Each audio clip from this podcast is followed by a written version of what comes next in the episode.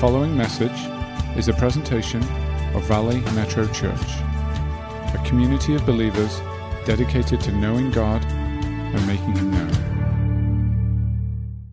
But the followers of Jesus were committed to learning from Jesus. But here's the deal they weren't committed to learn about Jesus just for the sake of learning. The reason that anybody would come under uh, the discipleship or the following the master, the teacher, as Jesus was, the rabbi, the Lord, the Messiah, the Savior, in that culture, the reason you followed and learned was so that you can imitate. That was the aim. The aim was to imitate. They saw Jesus and they said, Wow, you are the way, the truth, and the life. We want to follow and we want to imitate. And Jesus said, You will. I'm going to the Father.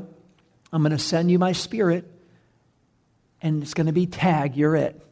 You're going to get to go and do what I've shown you. Whatever I've shown you, you do. And in fact, he said, You guys are going to do even greater things than I've done. Collectively, the church, all the people of God globally, go and go. I'm sending you. I'm commissioning you. Go. It's part of being a follower of Jesus. And today I want to talk to you about going.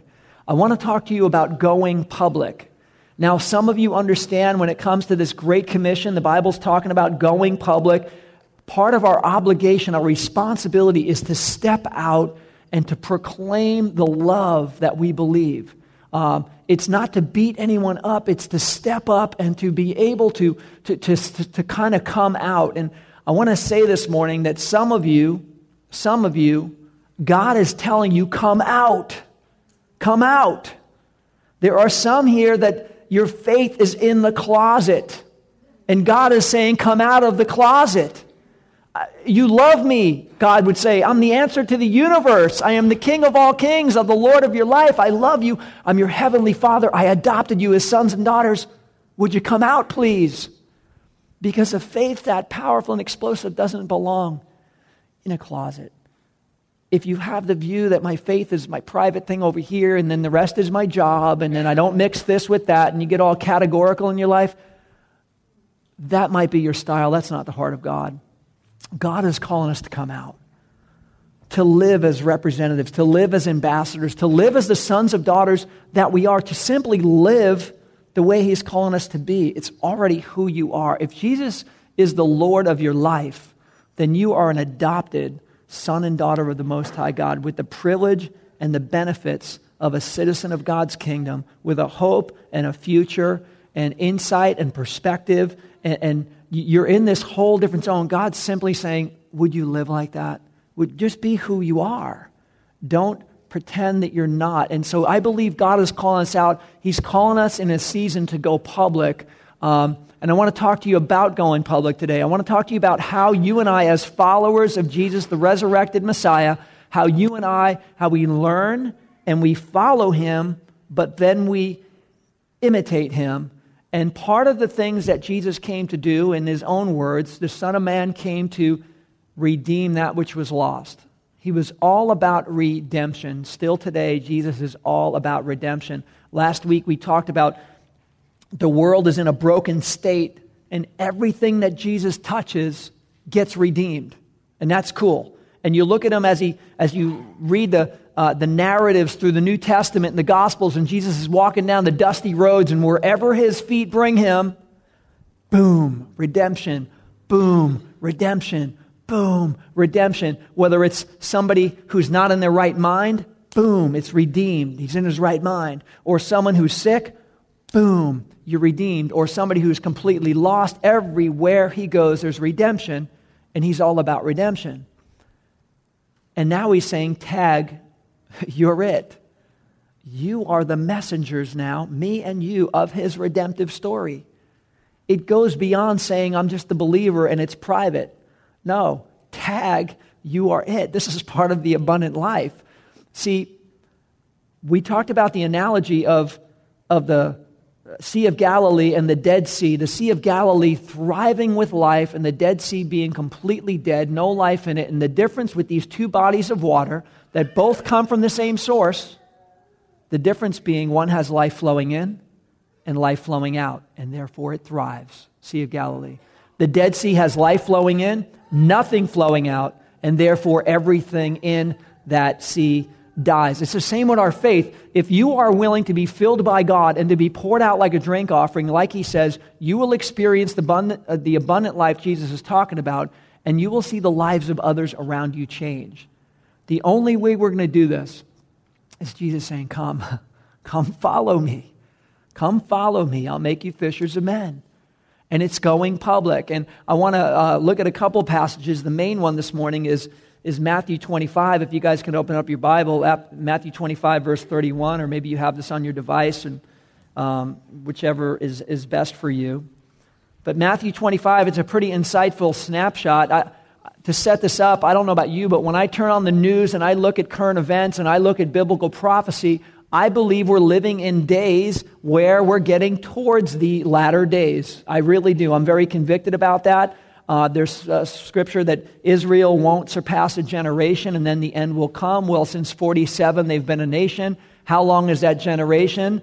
Uh, that's a semantical question. It's hard to be dogmatic about how long that generation will be. But the reality is, we're living in times where we're seeing fulfillment of prophecy, where we're living towards uh, the latter days. We really are. And uh, this passage of Scripture talks about what it will look like when God sums up life as we know it, and there's a reckoning to be done, and there's a sorting to be done, because it is a reality, it is a real day. And it says in Matthew 25 31, it says, When the Son of Man comes in his glory, and all the angels with him, he will sit on his glorious throne.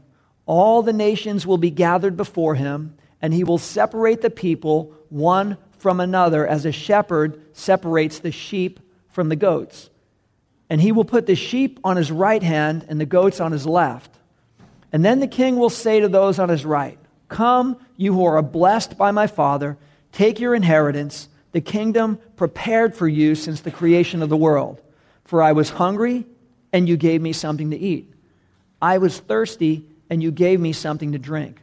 I was a stranger, and you invited me in. I needed clothes, and you clothed me. I was sick and you looked after me. I was in prison, and you came to visit me. And then the righteous will answer him, Lord, when did we see you hungry and feed you? Or thirsty and give you something to drink? And when did we see you a stranger and invite you in? Or needing clothes or clothe you? When did we see you sick or in prison or go visit you?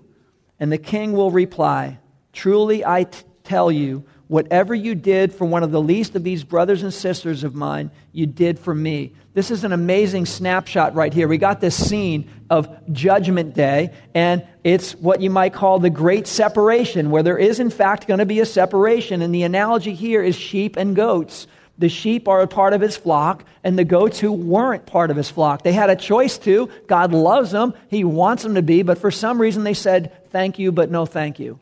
And so this is the goat category and the sheep category, and, and the Bible's really clear about the, the, the futures of both. Right here, he's talking in this passage about the sheep. And so these are followers of Jesus. And the cool thing about these followers of Jesus is they did the right things they did really good things. They did honorable things that honored God. And that's the beauty of it. But here's what's interesting they're being rewarded for doing the right things, but at the same time, they are very confused. So they're getting their reward, which is great, but they are totally baffled and totally confused. And they do not understand what Jesus is telling them. And I think this is important because you and I, as followers of Jesus, can also try to do the right things and also be totally disconnected from what Jesus is talking about, because it's what we see in the passage here. And that's the heart of what I want to talk to you about this morning that we can love God, try to do the right things, but really miss out on the heart of Jesus. And I think this is what should drive us. If we understand his heart, if we begin to, to, to discern these things, uh, I think we live differently and yet well intended believers, a whole group of them here, who did great things and totally missed out, didn't even understand what Jesus was talking about. I think we can do the same thing. It says that they fed the hungry, They had hospitality for strangers, they looked after the sick, and they visited the prisoners. They did, in fact, minister to others, but when Jesus said, You did it to me, they're like, No, I think there's a big mistake here, Jesus. For sure, we never saw you. We never once saw you. Believe us, we never saw you. So we don't know what you're talking about. And so they're so confused that three times they say, When did we feed you, Jesus? We never fed you. We never saw you. When did we extend hospitality to you, Jesus? We, we never saw you. We never acknowledged you. And when did we visit you in prison? Jesus, you don't go to prison. You don't do anything bad. You don't do time, Jesus. You're, you're good. You don't sin. I, we don't even get this. We're disconnected. We're totally clueless for what you're saying, Jesus. And Jesus is saying, listen, guys, whenever you did this for them, you did it for me. And right there was this paradox moment where they're like, huh? One of those Scooby Doo? Hmm? Like what? What? These are believers who loved Jesus, who followed them their whole life and did the right things, but missed out completely on the heart of Jesus, on, on, on when you're doing them. Aren't you seeing me? And they're saying, uh, No, in fact, we never saw you once. Isn't that interesting? Jesus saying, You didn't see me when you were feeding people? You didn't see me when you were extending hospitality? You didn't see me through the prison visitation ministry? No, not once. Wow. Jesus is like, okay, it's great you did the right things and you're getting this inheritance, but you're missing something really important. He's saying, guys, the only way we can really do the right things fully with the right motive is if, you, if you're seeing what I'm seeing. If, if, if, you're, if you're seeing what I'm seeing, you do it with a completely different passion and a purpose and a different, a different modality of your life. You do it with a, you are driven to do it if you, if you see what I see, and you guys weren't seeing it the right way. Um, these guys were, they were not thinking like Jesus was, was. They were not ministering like Jesus did, and they certainly weren't seeing like Jesus saw. And I don't know about you, but I, I think we can do the same thing. We can wake up one day and go, wow, I didn't see that. I didn't see that. I did not see what Jesus is seeing. I, if you're a note taker this morning, I believe the first thing God wants to speak to our heart about going public. It's not do it because you're supposed to do it. You're a Christian, get out there and do more stuff. No, it's not do more stuff and tell more people and go and start get cracking. That's not it. It comes out of a out of a love life with the living God who loved us before we loved him and Jesus saying, "Thank you. You did the right thing. You are the sheep. You have eternity. I do love you but you didn't see me? That's a bummer. Jesus is saying, it starts with seeing me. If you see me, it will drive everything. If you see me in it. And he's saying, I want you to see me in it because whatever you do for the least of these, it's the same as doing it for me. We don't think that way, we don't see that way. And Jesus is saying, Will you start seeing that way? Can you start, when we walk out of this room, can we start seeing differently, seeing the way Jesus is asking us to see. If you're a note taker, that's where going public begins. We need to see what Jesus sees. That's where it starts. If you and I don't see what Jesus sees, we'll do the wrong things or we'll do them with the wrong motive. Well intended, A for effort, just like these guys. Hey, you did all the right things. This is great. But we will do it with the wrong intention and the wrong motive because we didn't see what Jesus sees. And that is so, so important to do it the way Jesus sees. Uh, Mother Teresa was asked. In fact, if, if you ask many people, uh, certainly in the Catholic faith, uh, who, who do you think you know, affected the world more, uh, Mother Teresa or the Pope? uh, most would say Mother Teresa. I mean, come on, she's just like rock star level. She's just amazing. She changed the world for you know thousands and thousands and thousands of people, and she modeled it with her lifestyle. Mother Teresa is amazing, uh, and, and she says this. She said, "I see God in every human being, and when I wash the leper's wounds, I feel I am nursing the Lord Himself. Is it not a beautiful experience?" I believe that's how she can continue to do what she did as effectively. It wasn't just get out there and do. No, if, if the modality is get out there and do, then that's focusing on works, and, and, and we're not just supposed to live by works, we're supposed to live by grace through faith. But if we have grace through faith, we in fact do works. But we do it for the right reason. It's driven from love, it's driven from grace, and it's driven from seeing what Jesus sees. Mother Teresa saw Jesus in people, and I think the Lord is asking us to begin by starting to see Jesus in people. Now, that might sound odd at first because it sounded odd to this group of believers too. It sounded odd. What do you mean seeing Jesus? They're not Jesus. And Jesus is like, but, but listen, I'm watching you and I love you and I want you to represent me. And would you see me in them, please? You know, human beings were made in the image of God. Scripture says that we're made in the image of God. And that's something that as you grow, you get more and more understanding. Well, what does that mean? But we are made in the image of God. All people were made in the image of God, and God loves all, and God's trying to redeem all, and we're, we have our own choices, and some choose God and some reject God, but God's like, I love you, I'm calling you, I'm extending my offer to you. It's a free gift of grace. Would you take it, please? I got a better hope and a future for you. Please come to me. And some are saying yes, and some are saying, No, I love my own life too much. I don't want to. I don't want to follow you. So there's this choice issue going on the whole time. At the same time, there's this extended offer out there. And as instruments of God's love, as sons and daughters, as children of God, He's saying, don't do this out of a works mentality. I want you to see me in them. Because if we see, if we look at it that way, we're looking at it through a whole different paradigm. We have a whole different motivation.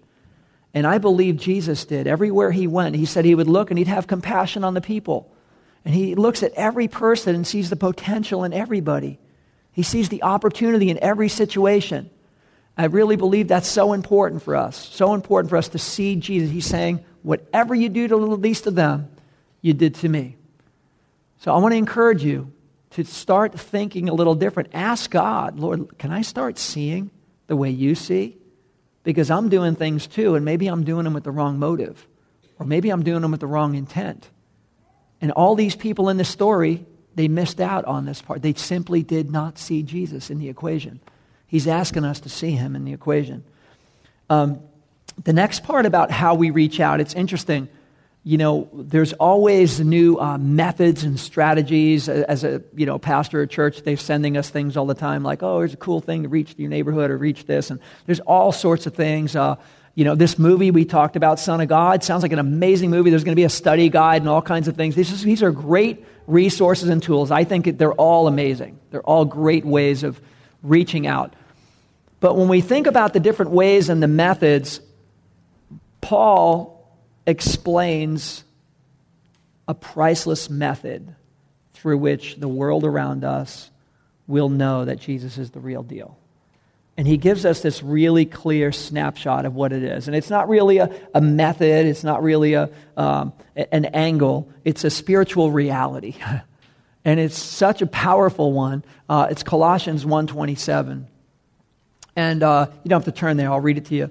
But it, but it says, To them God has chosen to make known among the Gentiles the glorious riches of this mystery. In other words, God has a mystery. He wants the Gentiles, meaning the world, He wants the world to know this mystery.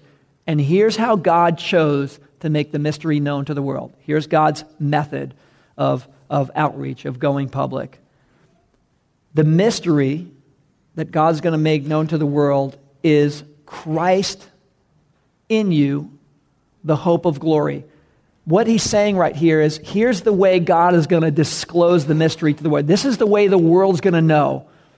The world is going to see Christ inside of you, the hope of glory. In other words, people are going to see Jesus in you, and they are going to see that you have a hope and a future in Him. And it's going to be evident to them that you have Jesus in you, don't you?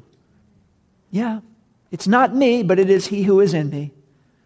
It's not who I am, it's whose I am.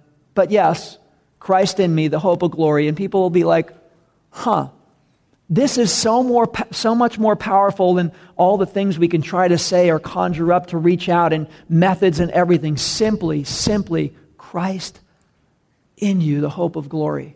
Uh, that is explosive to me when I think about that. Um, the mystery is Christ in you. Uh, so many people are living without hope, but when you have Christ, your hope is locked. It's sure. It's it's secure. Uh, it, it is locked in. It is guaranteed. It is secure, and you rest in that. And you have this peace in the Lord that people outside the faith don't have because God gives us that that hope. He he, he anchors that, and um, people need to see that in you and I before they hear anything from you and I. This is important because we were talking the other day. My nephew uh, came up to visit, and we were just talking about. Uh, they were talking about people on their college campus that were holding out the billboards and the signs, you know, and telling people stuff in a megaphone, and how disconnected those people were with the reality of where people's lives were. And none of the people on the campus said, You know, you're right, mister. I want to be like you. What does it take for me to join? I want, can I get a board and sit next to you with a bullhorn? I'm dying to do that. Nobody is relating to this. And in fact, they're thinking, if that's who God is, I don't know if I want to know him. I don't see any love in, I don't see anything modeled in that equation. Paul is saying, you know what it is? It's Christ in you, the hope of glory. And when people see that, they're like, now there's something going on right there, and I'm intrigued. I don't know what that is, but I want to discover what it is. There must be something going on. What is it? And they discover if they get to talk to you and get to see your actions for a while, it's like, oh, it's Christ in you. Isn't that interesting? So Christ can actually be in people? Absolutely. He says, I stand at the door of your heart and I knock. And if you'll let me in, I will come in and I will never leave or forsake you. Have you done that yet? No, I'd never really thought about it. Well, it's no time like the present. Christ in you the hope of glory. That's what people are looking for. And so the second point this morning, if you're a note taker on this, is to, to bring people to Jesus, we really need to bring Jesus to people. This is, this is how it really works. We, we don't just bring people to Jesus. We try to get them to Jesus. Like uh, we try to do that, but really the way is to bring Jesus to people. Because Jesus said, when he said go into all the world, he says, I will be with you. So Jesus goes with us. We're going to talk more about next week about the power of God's Spirit among his people and the ministry of the Holy Spirit in this equation of going public in our city and how, how much the Holy Spirit wants to do in our lives. And we're going to break that down in detail next week. But what he's saying is, I want you to go. I have all authority. I'm telling you to go. Go public. I will be with you. So, really, rather than bringing people to Jesus, we need to bring Jesus to people. And the way we do that is Christ in you, the hope of glory. You share God's love where you go and you bring Jesus to people. And that gets really explosive. Um, and they will see the love of Jesus in your life. I don't know about your story, but mine was very much like that. It wasn't about based on what I heard when I came to faith. It didn't start, oh, I heard something. It started by seeing Christ in people. Christ, the hope of glory.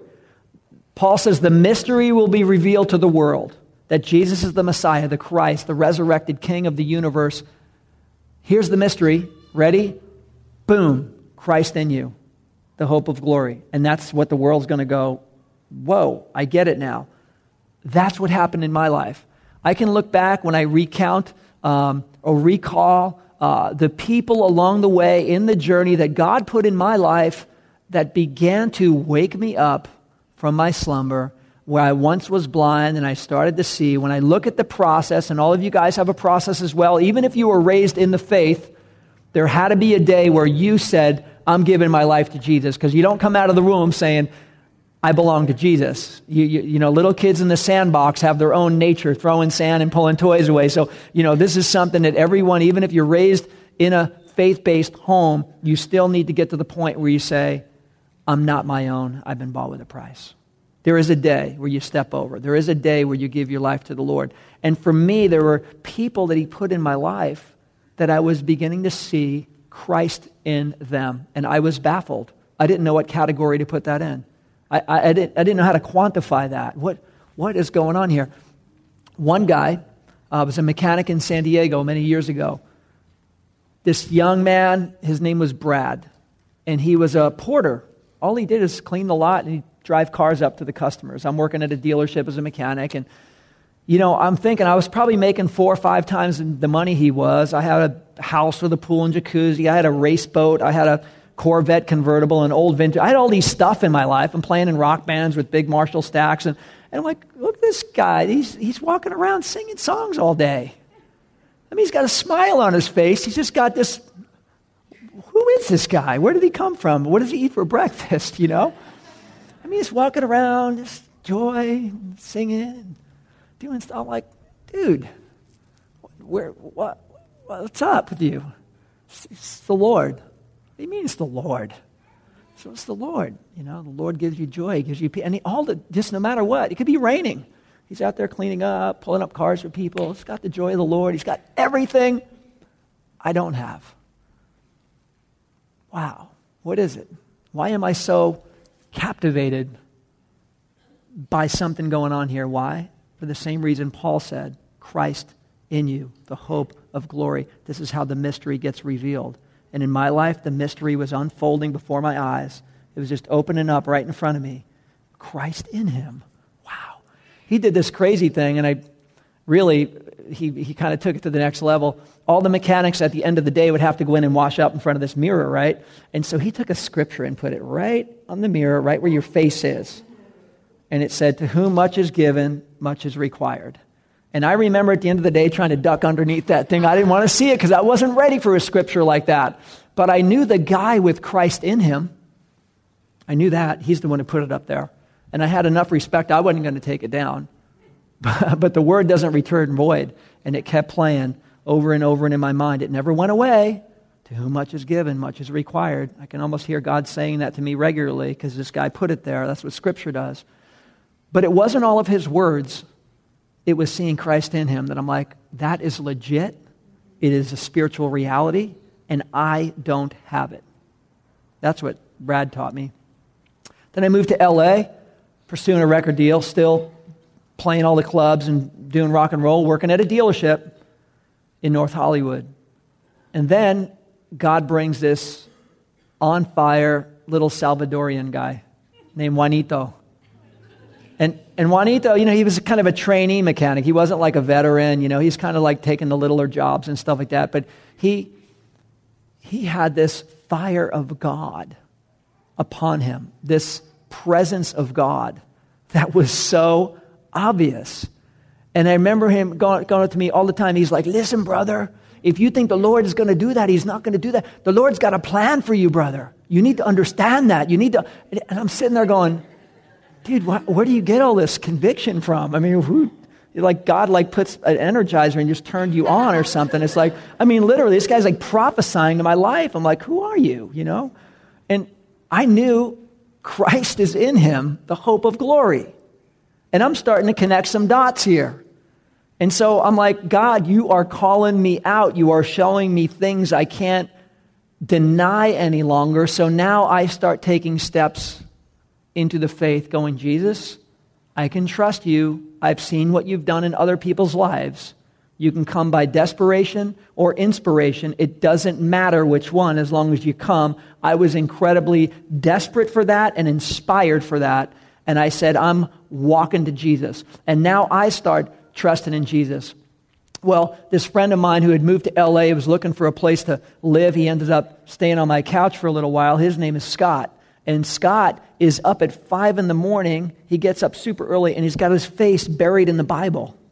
And I, would get out of my room and walk to the bathroom. I'm like, dude, sun's not even up. What are you doing? You didn't even have your coffee yet. You know? I'm a new believer. Just buried in God's word. And it was like living with the Apostle Paul on my couch. What am I seeing? Christ in you, the hope of glory. And all kinds of other things in this, in this guy's life that he modeled Jesus. I saw Jesus in him. All these people, I see Jesus in them. And I can't deny I'm seeing Jesus in them, and God is calling me deeper because I'm seeing Jesus in them. And then later on, as I'm stepping out in ministry for the first time, I meet, I meet Bjorn. And Bjorn is a guy who uh, is, again, exuding the life of Jesus. He just has the fire of God in his eyes and the love of God in his heart in a way that is so identifiable you can't ignore it. And he's like, Yeah, we're going to go feed the homeless down in Skid Row. You want to come? I'm like, Yeah, sure, I guess, you know. This guy's like living for it. He's sharing the love. And you know what he did? He did see Jesus in people. And I might not have saw Jesus in people, but I knew that he saw Jesus in people, and I was watching him, and I learned from him how he's ministering and doing this stuff, and it changed my life. I jumped into ministry, started serving God in all kinds of different ways. Why? Because I saw Christ in them, the hope of glory. Just the way people need to see Christ in us, the hope of glory. And so these people changed my life, changed my life. John 13, 35 says this By this everyone will know that you are my disciples if you love one another. In other words, love is the way they will know. They will know by love. They will know by love. Not by all the words or all the challenge or all the black. They will know by love. Love is the vehicle, Jesus said, this is Jesus' words. The world will know by love. This is not a philosophy. This is not a, a method. This is Jesus' words. The world will know by our love. And so the, the third point this morning is we got to love people to Jesus. We got to love them to Jesus. Going to speak to them and not push them. We need to love them to Jesus because God is love. And I think when you love people to Jesus, his love is undeniable. It's really undeniable. Um, and that's beautiful. And um, you guys have people in your life that are on your block, in your family, in your neighborhood, workplace, whatever, and they need the redemption at Jesus. Jesus wants to touch parts of their life. Maybe, maybe they're struggling, maybe they're carrying weights in their life that God's saying, I didn't give you that. I'll, you know, come to me if you're weary and have a heavy load. I'm going to give you rest and there's people you know that are walking around with loads in their life. Jesus came, we looked at him last week. He came liberty, freedom for the captives, to, to release from oppression. Literally, people walking around that you know that are in levels of oppression. Jesus is like, Yeah, I actually died for that. I can take that away. I can exchange. I take away hearts of stone, give hearts of flesh. Behold, I make all things new. God is in the great exchange program. And He's done it in my life, and He's doing it in your life, and He wants to do it all over this city. He's like, Will you let me make an exchange? Come to me. There's no other way. But if you come to me, I will make an exchange. And the exchanges of God you will never regret. Never regret. Well, God wants you to be a communicator of that exchange. God wants you to be a minister of that great exchange. God wants you and I to partner with Him through his love to, to, to share and spread that redemption. Um, and there's so many things he wants to restore and redeem broken marriages, broken, you name it, relationships, with unforgiveness and issue. He's like, I came for that. I am great at that. He's like, I'm, I'm the best at that. Will you invite me in? And you and I get to partner with God in watching Him do this great exchange. And there's nothing more powerful, nothing more valuable, nothing more purpose filled in your life than partnering with God in this great exchange. See, the enemy has exchanged the truth for a lie, and we get to come back in and replace the lie for the truth. And there's the beauty, because he comes to redeem that which was lost. And everything that was affected by the fall, Jesus is coming to restore. And that's what he does, and that's what he wants to do.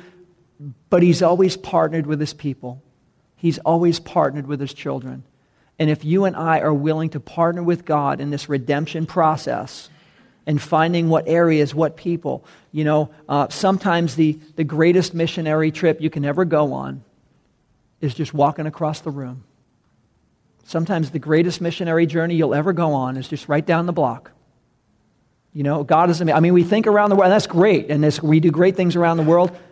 They've shown that things are more effective when people in the culture minister to people in the culture who know the culture real well. That's what statistics show. So when people come to faith in China to minister to people in China, it works really great.